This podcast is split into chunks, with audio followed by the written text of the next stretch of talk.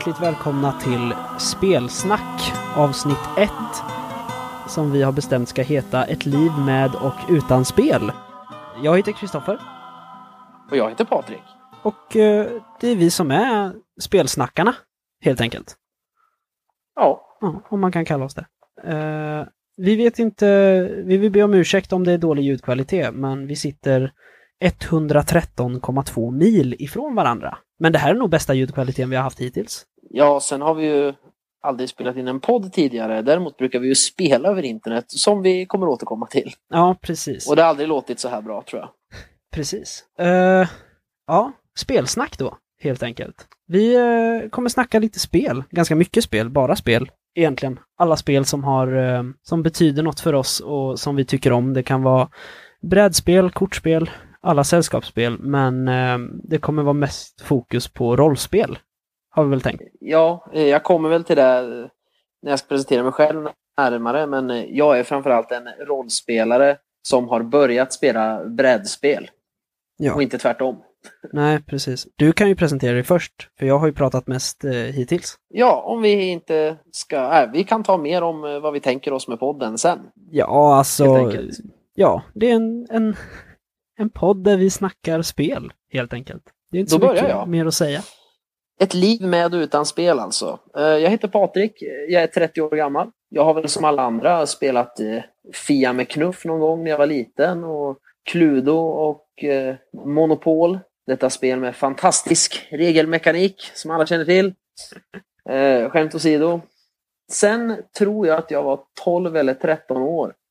när Jag hittade den gröna Drakar och Demoner-boxen från 87 om jag kan min äventyrsspelshistoria rätt hemma hos min mamma. Och jag misstänker att det är min några år äldre bror som hade spelat. Det Ja, det borde det ha ett varit. As, ja, det var ett ashäftigt omslag med en cool snubbe med svärd. Eh, Så jag började läsa.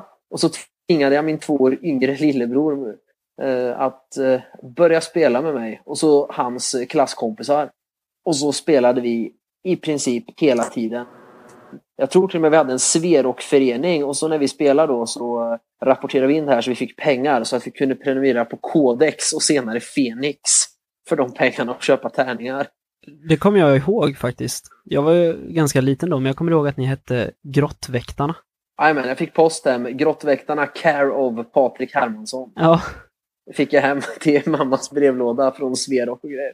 det är häftigt. Nej, jo, nej men och sen, vi hade egentligen bara den gröna boxen. Och det fanns ju ingen, ingen värld eller något Ereb eh, och sen Kronopia, det struntade vi totalt. Jag hade ingen aning. Jag visste inte, jag trodde det här var jättegamla spel som ingen höll på med längre. Och får jag säga, ing- Ereb och Kronopia är ju världsmoduler till Drakar och Demoner. Ja, eh, vi lär väl säkert ta historien om äventyrsspel i, Ja, jo, men, men ändå, I- i om i det är något, någon som eh, inte har spelat gamla Drakar och Demoner, tänker Ja, jag. precis. I, I något spelmöte. Men Ereb kom ju till eh, Drakar och Demoner och eh, jag, jag vågar faktiskt inte säga när man började, men det var väl där 85, 86 kanske. Man började med Kandra och eh, så vidare till expert. Och det byggde ju på att man köpte in vissa moduler och sen skrev man ju egna som eh, gjorde att den här världen formades ju utan någon tanke från början och ett lapptäcke där du kan ha ett Japan-inspirerat land eh, vars gräns gränsar till ett vikingarike i princip. Så att eh, det var lite kladdigt. Och sen tror jag det var 95 man gjorde en stor eh, reboot precis när eh, rollspelsdöden om man kan säga så, i Sverige kom. Och man gjorde Kronopia som istället utspelade sig i en stor stad i huvudsak. Men de hade jag som sagt ingen aning om på den tiden, utan det har jag lärt mig nu.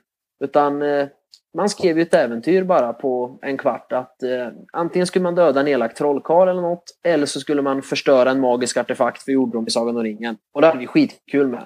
Tills jag blev 16 år och Riot Minds släppte Drakar och Demoner 6. Då hade ni inte kul åt det längre. Jo, men då... Och när Magnus Seter, tror jag det var, som gratis släppte Vinterskogens hemlighet. Mm. Och då, då jag faktiskt började rollspela ordentligt. Tror jag. Ja, just. Eh, och leva mig in, för det var en så fantastisk värld. Och man förstod, man ville inte bara springa runt och eh, dricka öl. När man, spe, när man spelade, för det fick man ju inte göra annars, så det var ju häftigt. Och slå ner folk där man ville spela. Och sen försvann jag från rollspelscenen under flera år tills jag var, vad var jag, 22, 23? Ja, det var, var ju... Ja. Ja, det är sju år sedan ungefär. ja. När jag fick höra att Riot Minds skulle släppa ett nytt Drakar och Demoner, Drakar och Demoner Trudvang. Och jag minns ju att det här med rollspel var ju kul. Och så köpte jag den för då, sju år sedan eller något. Och nu räknar jag till alltså 20-talet olika rollspel i min hylla. Och eh, halkat in på brädspel där också som fyller upp ytterligare en bokhylla. Ja. Och eh, jag vill ju säga att jag spelar mycket rollspel. Det är som så att jag läser väldigt mycket rollspel. Godnattsagan för min dotter idag blev eh, regelboken till Coriolis. eh, som jag aldrig har spelat, men jag älskar att läsa Coriolis. Ja, just det. Eh, Fria ligans, ska vi säga, ja. så att alla äras Ja, den som och, äras bör. Ja, Chaosiums eh, Call of Cthulhu, senaste versionen. Eh, den, de har jag läst perm till perm tre gånger. Jag har spelat Call of Cthulhu 5th edition för typ tre år sedan en gång. Så jag har aldrig spelat det här, men jag köper dem. Eh, och det är för att jag inte har så mycket folk att spela med. Jag, haft, jag spelar med mina bröder då, Kristoffer som är med här. Och din flickvän också. Min flickvän. Eller Ja. din flickvän. Ja, din flickvän. Ja, min flickvän. Som vi hoppas eh, vi ska få med i något eh, snack här. Jajamän, och så min eh, andra bror Mattias. Ja. Eh, eh, vi brukar ju spela över internet då, för att det är som sagt ganska långt emellan oss. Ja. Och utöver det har jag haft en spelgrupp bara, som vi fick lägga ner här för att en kille slutade och de andra tyckte det var för tråkigt att spela med två spelare och en spelledare. ja, just det. Och därför har jag istället kommit längre i mitt spelande genom att börja spela Warhammer 40K för ungefär en och en halv månad sedan. Mm. Så mitt spelande just nu består i att eh, på onsdagar åker jag till Luleå och spelar en match Warhammer 40K. Och sen håller jag på och spelar Arkham Horror The Card Game med en kompis efteråt för att få utlopp för mitt rollspelande eftersom jag kan... Lever man sig in i det och läser med hemsk röst allt som står på alla kort i det här kortspelet så är det nästan som att spela en rollspelskampanj. Mm. Och i övrigt läser jag mest rollspel. Och, men jag vill väldigt gärna spela mycket rollspel. Just det. Vi kan väl säga att 40K just är väl, då får vi ju, då får jag ha med någon gäst om vi ska snacka 40K. För att jag, jag personligen har aldrig spelat Warhammer och eh, det ligger ju inte högst upp på intresselistan heller. Nej, du har aldrig spelat något figurspel va? Nej, jag tror inte det. Jag har lekt med, med mina bröders eh, figurer bara och haft sönder dem, men jag har aldrig spelat. Jag har aldrig spelat figurspel heller. Jag har köpt de här Sagan... GV gjorde ju ett Sagan om ringen figurspel för flera år sedan när filmerna kom. Ja, just det. Eh, Så jag köpte gubbar. Jag har målat. Jag har massor målade goblins och grejer hemma. Men jag har aldrig spelat för jag kom aldrig så långt till att eh, lära mig regler. Utan det var mest nu när jag träffade min, min nuvarande sambo. Hennes bror spelar väldigt mycket 40K och har även spelat rollspel och brädspel. Så vi åkte på ett konvent, eh, Nordsken i Skellefteå ihop, nu i pingst, eh, jag och han. Och då var man han med i en turnering. Och medan jag satt i åtta timmar och byggde min egen lightsaber där, Rätt tufft. eh, så spelade han en Warhammer 40K-turnering som jag tittade på. Och det verkar intressant. Och efter det spelade vi Elder Sign och Rune Wars tror jag i brädspelsbaren. Och så kom jag på att eh, fan, här är ju en kille som bor hyfsat nära som gillar spel. Jag måste ju börja spela spel med honom. Mm. Och så blev jag helt plötsligt eh, figurspelare 30 år gammal. Just det, så att eh, det är där Så du rollspel, har ja. det helt enkelt. rollspelskontot ligger ju på is nu eftersom jag jag var tvungen att köpa massa färger och skitdyra små plastgubbar och så förstör Fria Ligan allt genom att starta en ny Kickstarter och där försvann ju alla matpengar. Ja, just det. Och då, det är nuvarande spelsituationen för dig. Ja, vi kommer väl Vi kommer återkomma till Fria Ligans eh, ännu aktiva Kickstarter, va? Om jag inte minns fel. Så är det ett par dagar kvar. Ja, vi får väl ta lite nyheter sen. Om du, du kan Ja. Köra en kort din spelhistoria så kan vi diskutera lite vilka spel vi spelar just nu och varför de är bra eller dåliga. Ja, absolut. Eh, det kommer bli, vi kan ju säga det, det kommer ju bli mer snack, men vi känner att eh, för att ni ska känna er riktigt hemma med oss här så ska ni veta vår spelhistoria. Och veta vilka spel vi tycker om och som har format oss. Och som är skäl till att vi faktiskt har startat den här podden nu.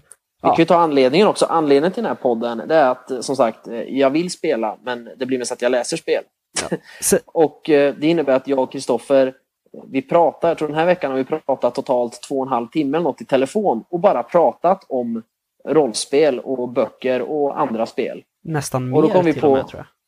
Ja, ännu mer. Och då Fyra kom vi på att om, ja, om vi ändå sitter och pratar spel hela tiden, varför inte ha någon struktur på det? Och det här är ju ett sätt för oss att faktiskt strukturera upp vad vi pratar om och få ut något konstruktivt av det. Och få era inputs, vad ni tycker vi ska prata om. För att varför inte? Det kanske är någon som vill lyssna på våra konstiga telefonsamtal. Så vi spelar in dem och ser vad det blir.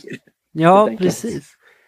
eh, och sen förhoppningsvis då så, eh, så fort, eh, alltså kommer det nya bra spel och vi spelar dem, då lär det ju bli det som är på agendan liksom på nästa spelsnack. Ja, jag, jag, Hoppas jag. gör gärna recensioner av alla möjliga spel. Här Ja, på Spelsnack. precis. Folk får säga vad de vill ha, annars kommer jag prata om de spel jag gillar ändå. ja. men eh, vi kan dra min spelhistoria då. Eh, Ja, lite grann. Den börjar eh, senare än Patrik. Eh, Patriks. Jag heter eh, Kristoffer Hermansson. Hej, jag är 23 år. Och min, eh, min spelhistoria började ju 2010. När Riot Minds släppte Drakar och Demoner Trudvang. Patrik då, eh, min bror, jag tror han du fick boxen va? Till och med. Eh, Patrik var nere här till jul, tror jag, och hälsade på. Eh, och då spelade vi eh, Trudvang. Minns jag. Jag fick göra en karaktär då och var med i eh, sällskapet. Vilket resulterade i att jag någon vecka efter köpte boxen själv också. Ehm, sen för min del så var det nog... Vi spelade ju Trudvang väldigt, väldigt länge. Eh, fem år, ja, bara Trudvang. Ja, bara Trudvang. Och eh, trivdes jättebra med det. Jag var helt fast. Jag gjorde eh, karaktärer som blev som mina bästa vänner liksom. Ehm, och då förstod jag att jävlar vad jag ska rollspela nu. det här är mitt liv liksom. Vad, vad var nästa steg? Var det jubileums? Tror jag va? Ja, det var nästa du köpte.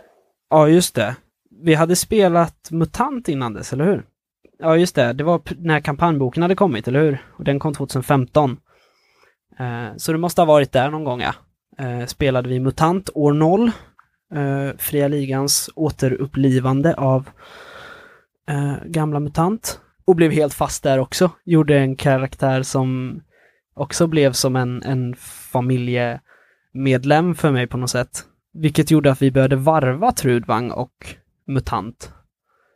Ehm, sen så släppte Riot Minds jubileumsutgåva av Trudvang som var en omarbetning och gick hand i hand med eh, online-rollspelet som de drog igång och skapade, om jag inte minns fel. Så kom de ungefär De hade samtidigt. ska, de, den hade funnits länge, men det här var ju, de gjorde en helt ny online-tjänst Ja, just det. och uppdaterade den för att de skulle helt lägga ner med tryckta spel. Just det.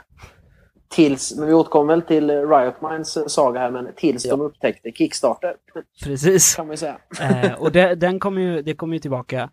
Ja, alldeles strax så kommer vi prata om det. Nu kommer vi prata om det, för att det är där vi är nu, eller hur? Eh, I min Ja. historia, helt plötsligt så är det ehm, slutet på 2015 måste det ha varit eh, som Riot Minds, som det ändå har varit ganska tyst från ganska länge, eh, säger att nu släpper vi 87an. Igen. En omarbetning liksom. Eh, och jag har ju bara, jag hade ju bara hört historier om legendariska 87an med Elric på, på omslaget. Eh, men faktiskt aldrig spelat, så att jag direkt så backade jag kickstarten. Och ja, sen dess så har vi ju nästan övergett Trudvang helt och hållet. Så vi har ju spelat mycket gamla grejer. Eller, ja, inte mycket gamla. Vi har spelat eh, Konflux-sviten, eller vi har börjat med den. Eh, Erik Granströms svavelvinter-kampanj. Vi kommer ju få göra Eh. ett helt avsnitt bara om Erik Granström. Från Ja. Svavelvinterboxen via romanerna till Svavelvinterrollspelet av Järnringen, tillbaka till nyare romaner och sen till Fria Ligans eh, Svavelvinter. Ja, precis. Eh, men eh, det är där någonstans jag står nu. Sen halkade jag in på jag tyckte MUTANT var så jävla fantastiskt så att jag, jag köpte Maskinarium nu i somras faktiskt och började spela det. Eh, med då Patrik som är med här och eh, vår andra bror Mattias och min, eh, min flickvän Nora då som, som också är med. Så vi spelar Maskinarium-kampanjen av Fria Ligan just nu. Nå ja, någonstans på vägen har jag kört tassar och morrhår också. Kommer inte ihåg vem det är som har skrivit just, just nu, men, men det har jag kört ett äventyr. Och sen inom några veckors tid så ska jag sätta igång med Fria Ligans Ur varselklotet med en ny eh, spelgrupp. Och... Det är första gången du spelar med en spelgrupp som inte är jag och Mattias va? Eh, ja, det är det faktiskt. Mm. Så det ska bli, det ska bli kul. Faktiskt. Um, ja, så där någonstans har vi. Ja, jag har börjat spela Elder Sign också, brädspelet och, eller kortspelet. Och, eh, ja, det är väl ett tärningsspel kallar de det väl egentligen? Ja, det kanske det är, men det är väldigt mycket kort. jo, men det är ju inte ett kortspel. Nej, det är sant. Eh, och sen många runder Munchkin eh, på vägen förstås. Eh, har väl spelat så här enstaka Pathfinder-äventyr, men in, inte så mycket. Eh, vi, vi har ju däremot, eh, kommer jag ihåg, vi, vi skapade ett rollspel en gång. Eh, kommer du ihåg rymdrollspelet vi körde? Ja, vi försökte göra någon sorts eh, blandning av Firefly, Star Wars och uh, Star Trek uh, Voyager. Ja, just det. Det var ju en egen, en egen skapelse. Jag tror det var vår bror Mattias som var initiativtagare. Det var väl han som gjorde det egentligen. Ja, och sen försökte jag kladda i regelmekaniken. Ja, just det. Men vi hann aldrig spela mer. Nej. Men nu, nu är vi här. Här, där vi är. Sen gör vi faktiskt en annan grej som är spelrelaterad. Ja, just det. Den kan vi, det, kan vi, det kan vi prata om nu. Ja, jag, jag, jag vill ta en grej först här med ditt spelande ja. och mitt också, för det är ganska intressant. Jag ändå då när jag var yngre tonåren spelat eh, gamla Drakar och Demoner. Sen så träffade jag två kompisar eh, när jag flyttade upp till Boden så, och har då i början av 20-årsåldern då först började jag spela lite Call of Cthulhu, gamla MUTANT, Drakar och Expert och sånt här. Så jag har ändå spelat lite andra spel. Men jag började ordentligt sen när Trudvang kom. Och du och Mattias var så anti när jag bara, ja men kan vi inte spela MUTANT? Oh, när jag hade köpt år 0. Och ni bara, nej, man ska bara spela Trudvang. Vi vill inte spela något annat. Nej. Eh, man hade ju inte ens där... en T20 liksom. det var ju andra tärningar, jättekonstigt. Nej, och nu så eh, äger ju du och jag ja, nästan alla spel Fria Ligan har gett ut. Du har inte Coriolis? Nej, det har jag inte. Uh, jag, jag, äger inte Elysium-modulen heller till MUTANT 2.0. Men däremot så har jag uh, har jag ju precis införskaffat uh, den röda boxen, alltså den första ligan, eh, utgåvan av år 0 från 2014. Eh, nej men det, det, blev ju väldigt mycket MUTANT sen, helt plötsligt. Um, det var ju, jag trivdes så bra med Trudvang just för att det hade varit så, jag hade ju precis börjat gymnasiet när vi började spela eh, Trudvang och jag hade väl lite svårt att hitta någon plats egentligen. Så att det, det var det var riktigt så här det som jag tror att man hade tänkt med rollspelen slutet på 70, början på 80-talet. Fast jag var, jag var 16 och inte 11 istället. Jag hittade ingen plats riktigt och sen så fick jag skapa en fantastisk skäggig notarie som, eh, som rökte på och, och, sprang runt i skogen och jagade nymfer liksom. Eh, och helt plötsligt så fanns det en plats liksom för mig. Det tyder ändå, det var ju det som var skillnaden och som tyder på en viss mognad för att när vi började spela var man ju alltid den häftiga killen som var konan barbaren. Mm. Och det gjorde ju att när vi började spela Trudvang, även fast jag var långt över 20, eller långt över, var jag 23? Ja, Men då skapade jag en sån karaktär igen. Med ett jättestort svärd och svallande muskler. För det var ju så man spelar rollspel. Medan Kristoffer som aldrig har spelat rollspel går in och skapar en 70-årig gammal gubbe. Nej, skägg 45. som Ja, okej, Men man var 45. mycket äldre på den tiden när man var så gammal. Ja, han uppfattades av mig som 70, det Ja. vad jag ser där. Ja. Och rösterna och hur du spelar honom, för han kunde ju inte slåss. Han, gjorde, han gick runt och antecknade och gnällde. Och det är den bästa rollspelskaraktär jag någonsin har spelat emot. Ja, Det- ja jag är väl, väldigt nöjd med honom. Han, är, han var bra. Han, eh, han gick ju bort eh, tyvärr under ett, eh, ett äventyr. Eh, där Ja, obehagliga minnen. ja, hela världen gick ju under till och med. Ja, ja, eh, strunt samma. Vi, där är vi nu i alla fall. Eh, du och jag växte ihop där 2010 igen. Vi spelar ju nu. Eh, gör vi ju. Det gör vi. Vi är ju igång, men vi, vi, har, vi har ganska många järn i elden. Vi, ja, Ja, vi, ja, vi, spelar ju- Drakar och Demoner 2016 kan vi väl säga. Det är det som allmänt känt som retro, kan man väl säga, av Riot Minds.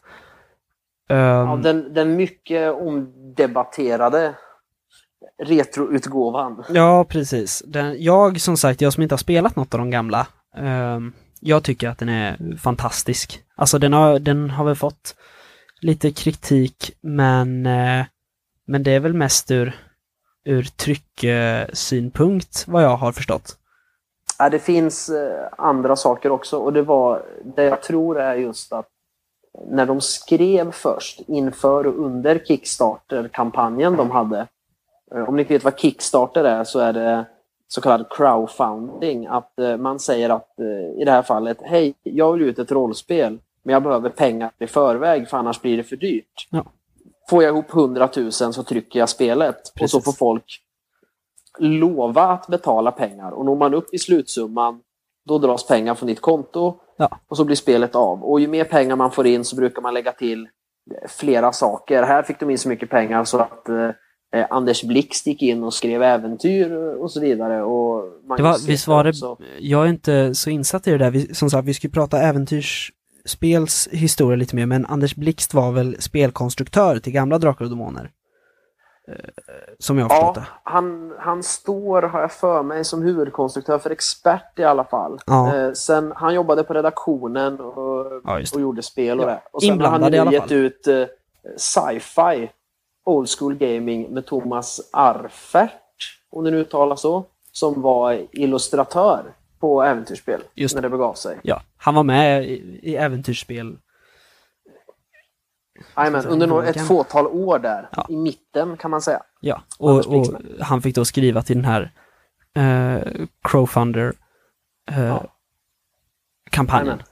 Men då är det. Men det som, att det är omdebatterat där, man skrev ju där då att det skulle i princip vara ett nytryck av 87an. Fick, eh, fick de flesta intrycket av, och jag också, när man läser vad de har skrivit. Och att de skulle justera vissa saker som var dåliga. Och det jag hoppades på mest det var att eh, pingpongstriderna, som man kallar dem, eh, som re regelsystemet eh, gjorde då, eh, skulle väl fixas till. Eh, tänkte väl jag i alla fall. Men de skulle rätta till små fel och brister och det lät ju jättefantastiskt för det är klart det fanns fel och brister i BRP på den tiden. Ja, alltså Eh, basic role playing. Eh, ja, procentchans. Ja. Chaosiums gamla regelmotor. Ja, Och idag lever ju den kvar i Call of Cthulhu. Och sen vet jag inte om Stormbringer och de här fortfarande finns kvar. Men jag vet, eh, Fria Ligan har ju på begäran gav ju de ut BRP-regler till MUTANT O0 också. jajamän. För de som ville åt riktiga MUTANT-känslan. jajamän. Vi kan ju prata olika regelsystem. Det blir också ett helt eget. Ja, avsnitt, men i alla fall. Eh, Det var där man fick intrycket av att de skulle piffa till det bara lite, det som var dåligt, men det skulle vara i princip en nyutgåva. Mm. Och därför backade ju många nostalgiker.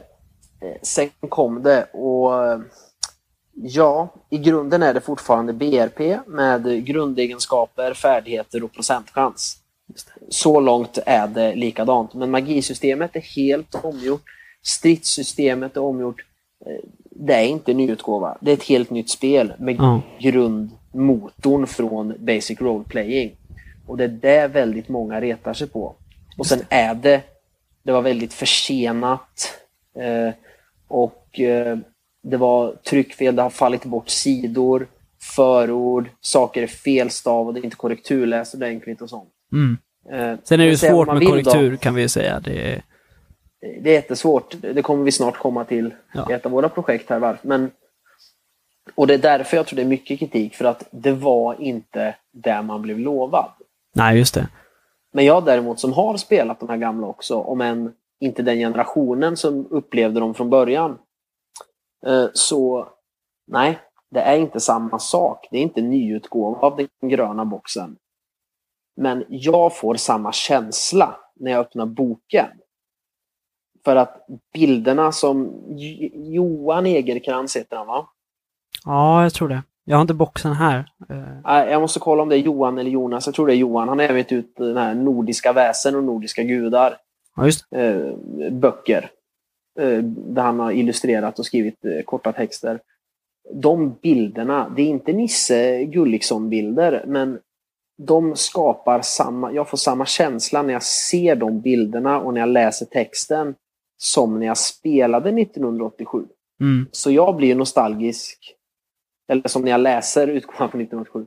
Så att jag blir ju nostalgisk också, även om det inte är samma regler. Och många av reglerna tycker jag är bra. Det är lite obalanserat på vissa ställen. Man skulle lagt mer tid på vissa regler. Eh, magi och att balansera upp yrkena till exempel.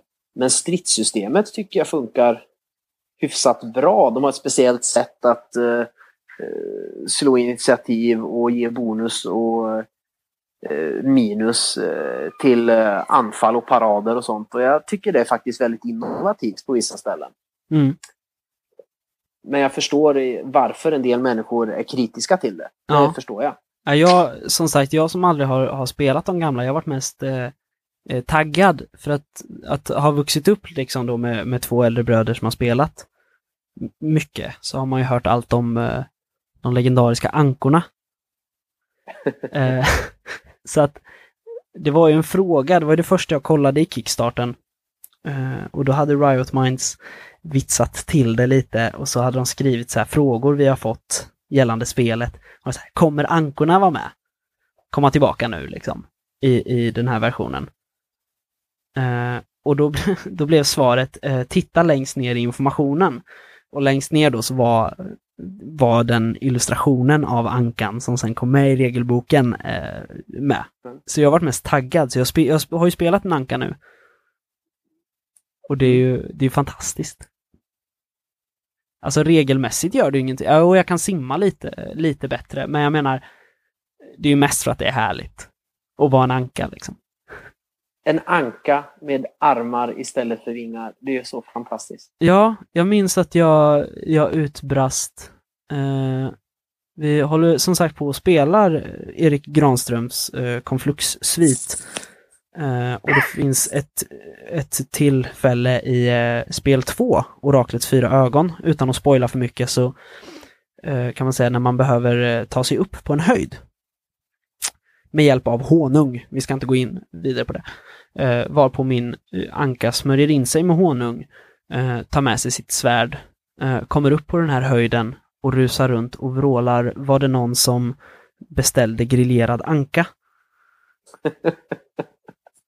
Ja, Och det är nog min bästa improvisation eh, någonsin tror jag.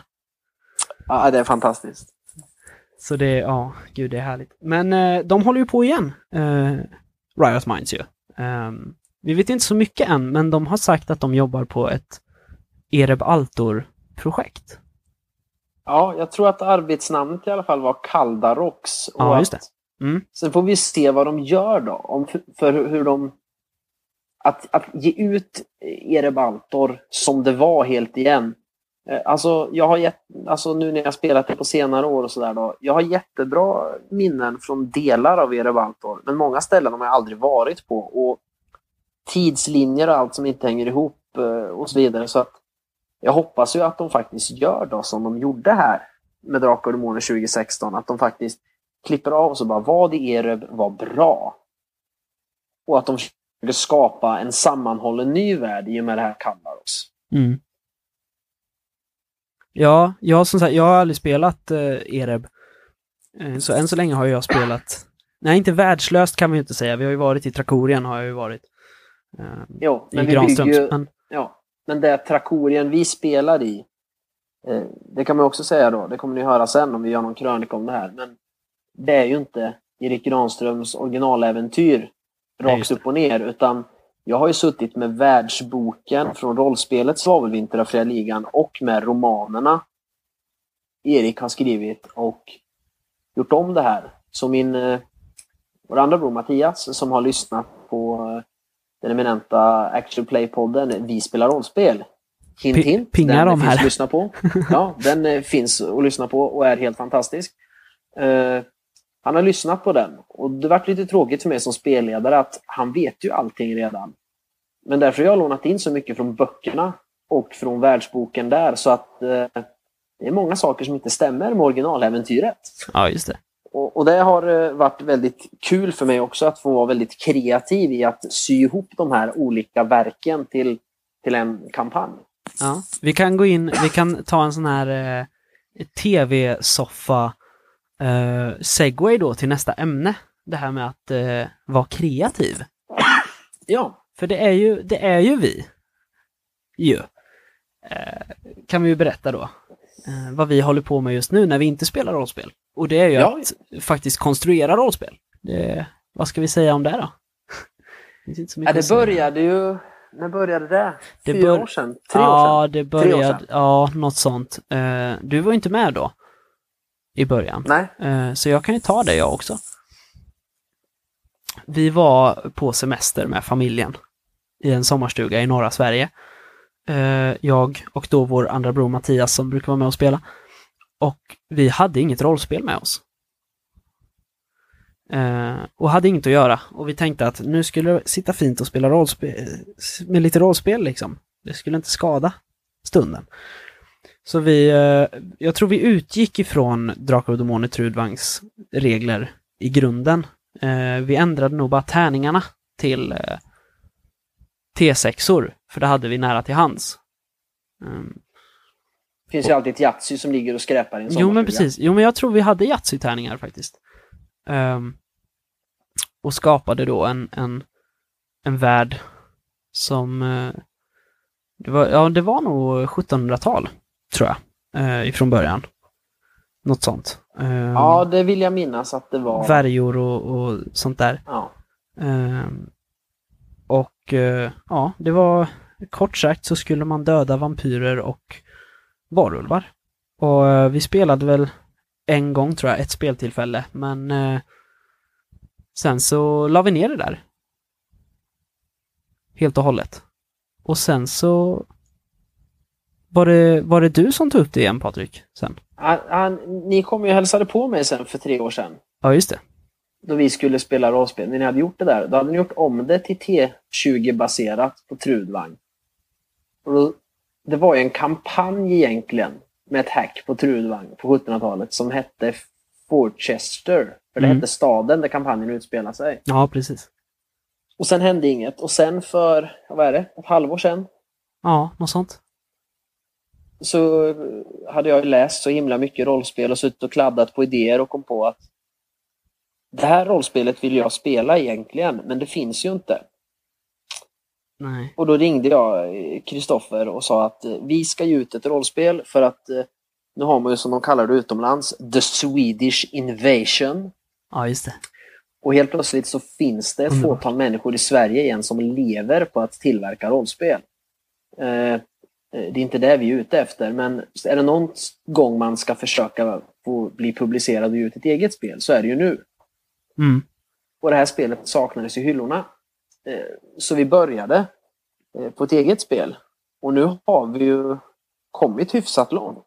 Ja, Faktiskt. alltså man behöver väl inte uttala sig just, Nej, alltså nej. sit- sitta och snöa in på exakt var vi står just Nej, nu, men vi, vi, vi jobbar på att göra det till ett helt rollspel, helt enkelt. Ja. Och det, Eh. tidseran är ju flyttad. Det är ju viktorianska England. Ja. I en steampunk eh, skräck eh, setting egentligen. ja, Och det är inte Lovecraft-skräck, det är inga tentakler. och hemska monster utan det är mer åt eh, vampyrer, valulvar men ändå lite hemska kultister som eh, smyger runt och ritualslaktar eh, katter och getter och sånt. Ja, och det är ju inte bara, du ringde ju inte bara mig, för vi ringde ju då eh, Mattias också, såklart, som var med från början.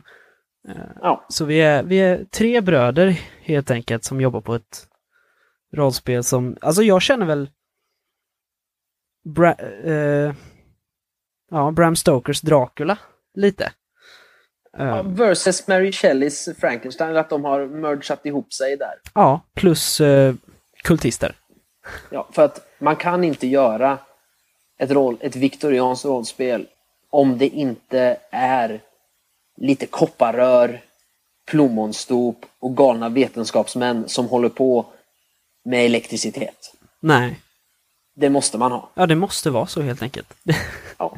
ja, så att det, det är det vi håller på med eh, just nu. Eh, Ja. Men det kommer vi få prata mer om i ett senare avsnitt Ja. när det är dags att eh, hitta testgrupper och sånt. Ja, precis. Och så måste ju, då kommer förhoppningsvis vår bror Mattias att medverka också under det samtalet. Förhoppningsvis. Så, så vi alla tre kan sitta och prata om det. Och Ja, nu orkar ju inte folk lyssna mer bara på när vi svamlar. Folk vill ju ha eh, liksom uppstyrda, strukturerade poddavsnitt där vi diskuterar ett för dem viktigt ämne. Typ, hur är man en bra spelledare? Eller kanske framförallt, hur gör jag min spelledare glad som spelare? ja just det. Eh, det är jag egentligen, tror jag, mest som föredrar den här halvt ostrukturerade formen. Eh, för att det blir så genuint och härligt när någon säger Men du, ska vi inte ta och prata om det här? Kan vi göra. Och det är av den anledningen som det är jag som är regelkonstruktör i vårt eget rollspel. Precis. För att jag är mer strukturerad. Ja, vad... Jag tror vi slog väl bara en, 20, en, en T20 liksom och så var det Ja, ja, men vi säger att eh, vad du än gör, får du över 12 så klarar du det. Regler var inte så... Det var inte så essentiellt just då. Nej. Men, vad spelar vi just nu? Ska jag börja? Ja, visst. Ja. Eh, just nu så eh, spelar jag ju, precis som du kommer säga sen, eh, Machinarium eh, med er.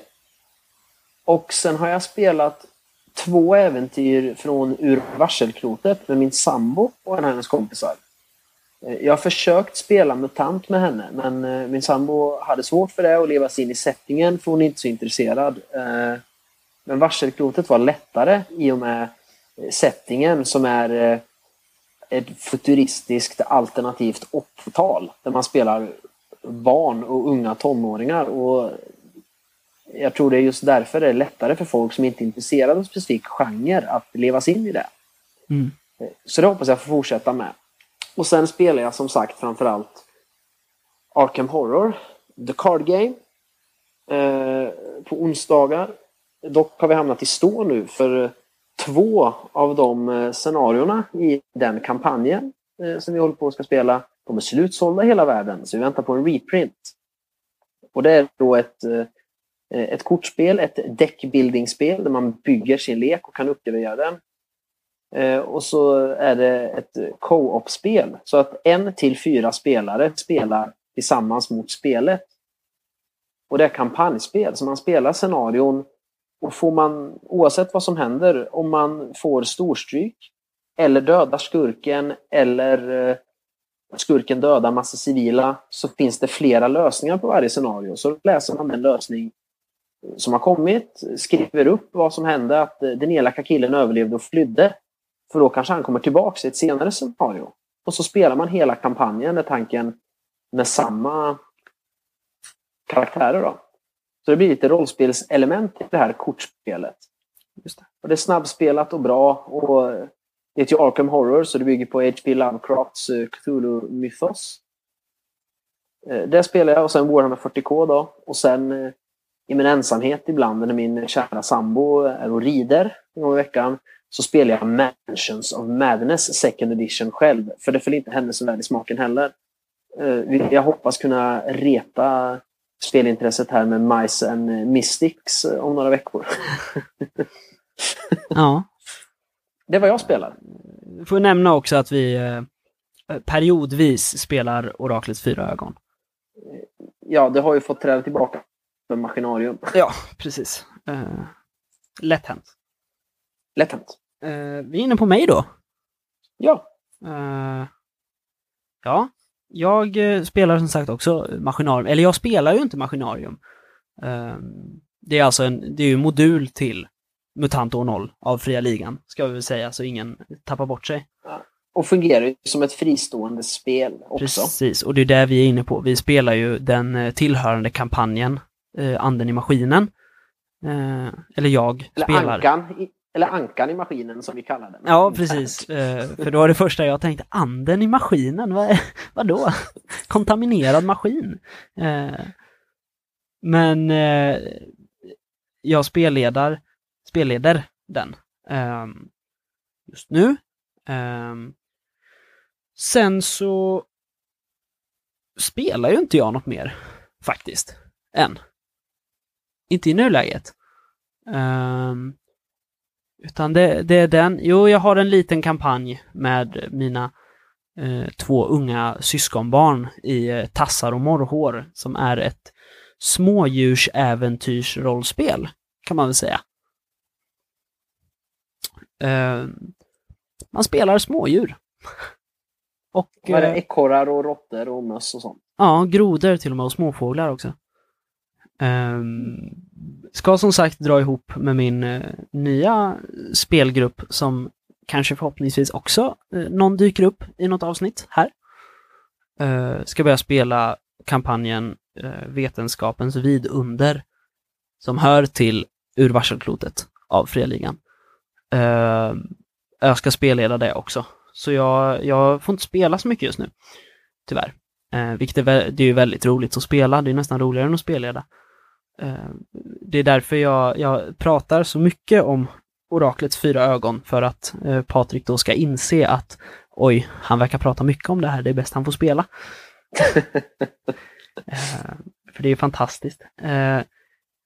precis som Patrik då, så i min ensamhet så plockar jag fram ett annat H.P. Lovecraft IGT-spel, eh, Elder Sign, som vi kom fram till var ett, ett kort, eh, tärningskortrollspel nästan. Ja, brädspels tärningsspel med rollspelsinslag. Kanske? Ja, för du spelar ju ändå en given karaktär. Um, med egna egenskaper och så. Uh, vilket jag tycker är väldigt, alltså det blir ju rollspelskänsla på något sätt. Men uh, annars spelar inte jag mer för tillfället. Nej. Nej, vilket är synd. Jag får sätta ihop en till spelgrupp där jag inte är spelledare. Men du läser ju på universitet och där borde finnas brädspelsklubbar.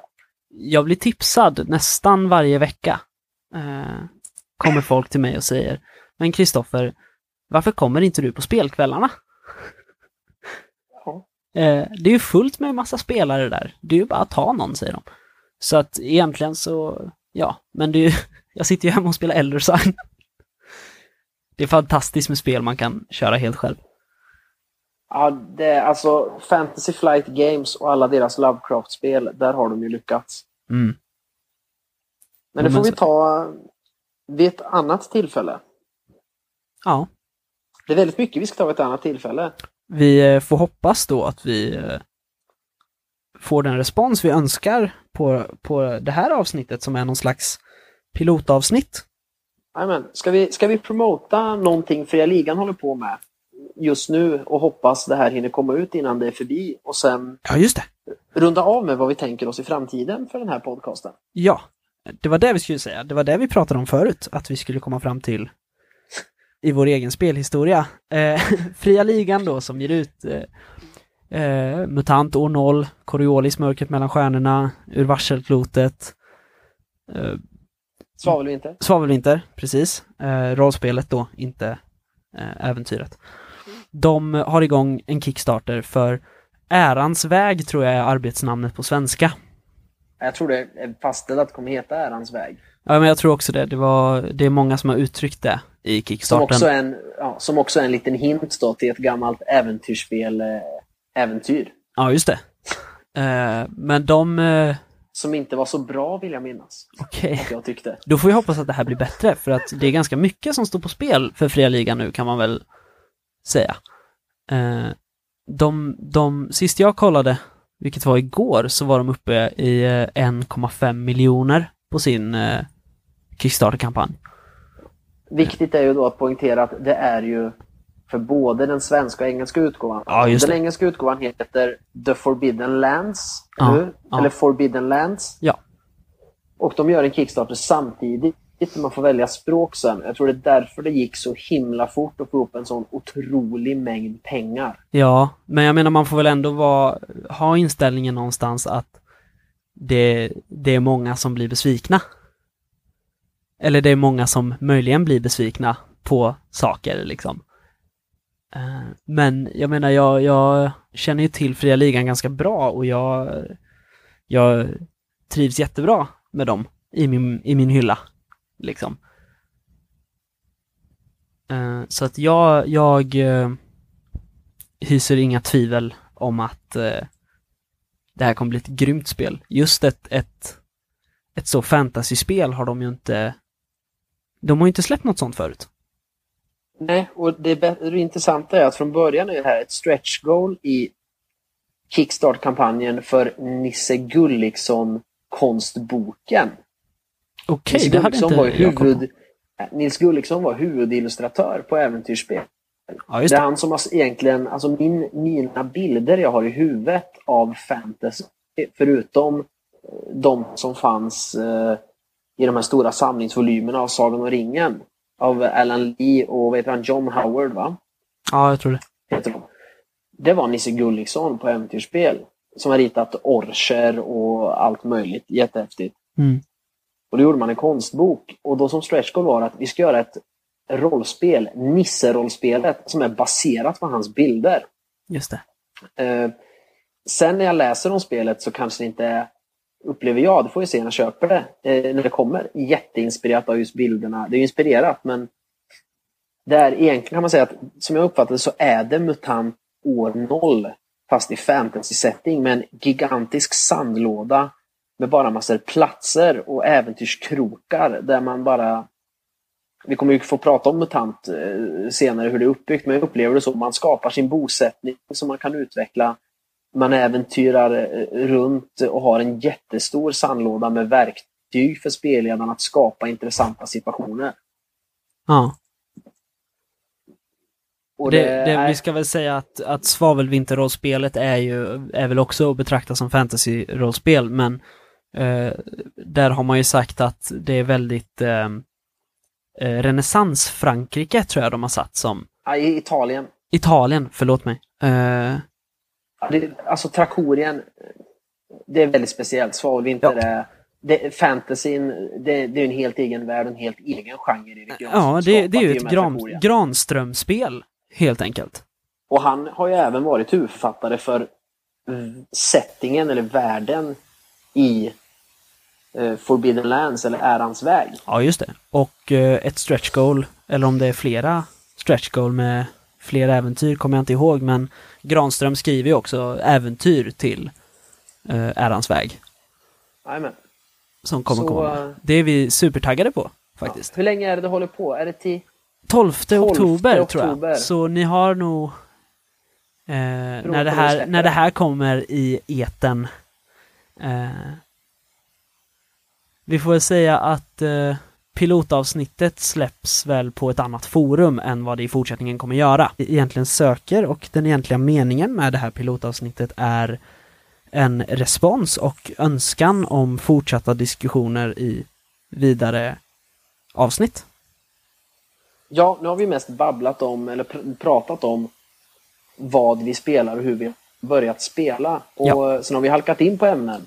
Eh, Så annars om ni inte säger någonting så spontant så skulle jag säga att eh, vi kommer troligtvis göra ett avsnitt eh, ganska snart då vi snarare diskuterar hur vi är som spelare olika speltyper.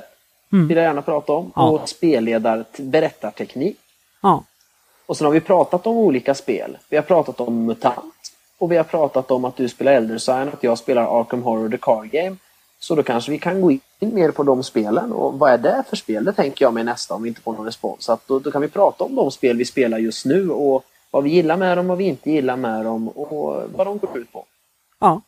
Men eh, all eventuell respons och tips om vad som ska pratas om i fortsättningen eh, skickas in till spelsnack@gmail.com. Skicka. Ja, Gör det nu. ja men precis. På en gång. Skriv någonting. Eh, men eh, tack Patrik. Själv Kristoffer. Och eh, tack till du som lyssnar. Vi i Spelsnack kommer tillbaka när ni minst anar det. Gör vi. Ha det fint. Hej då. Hej.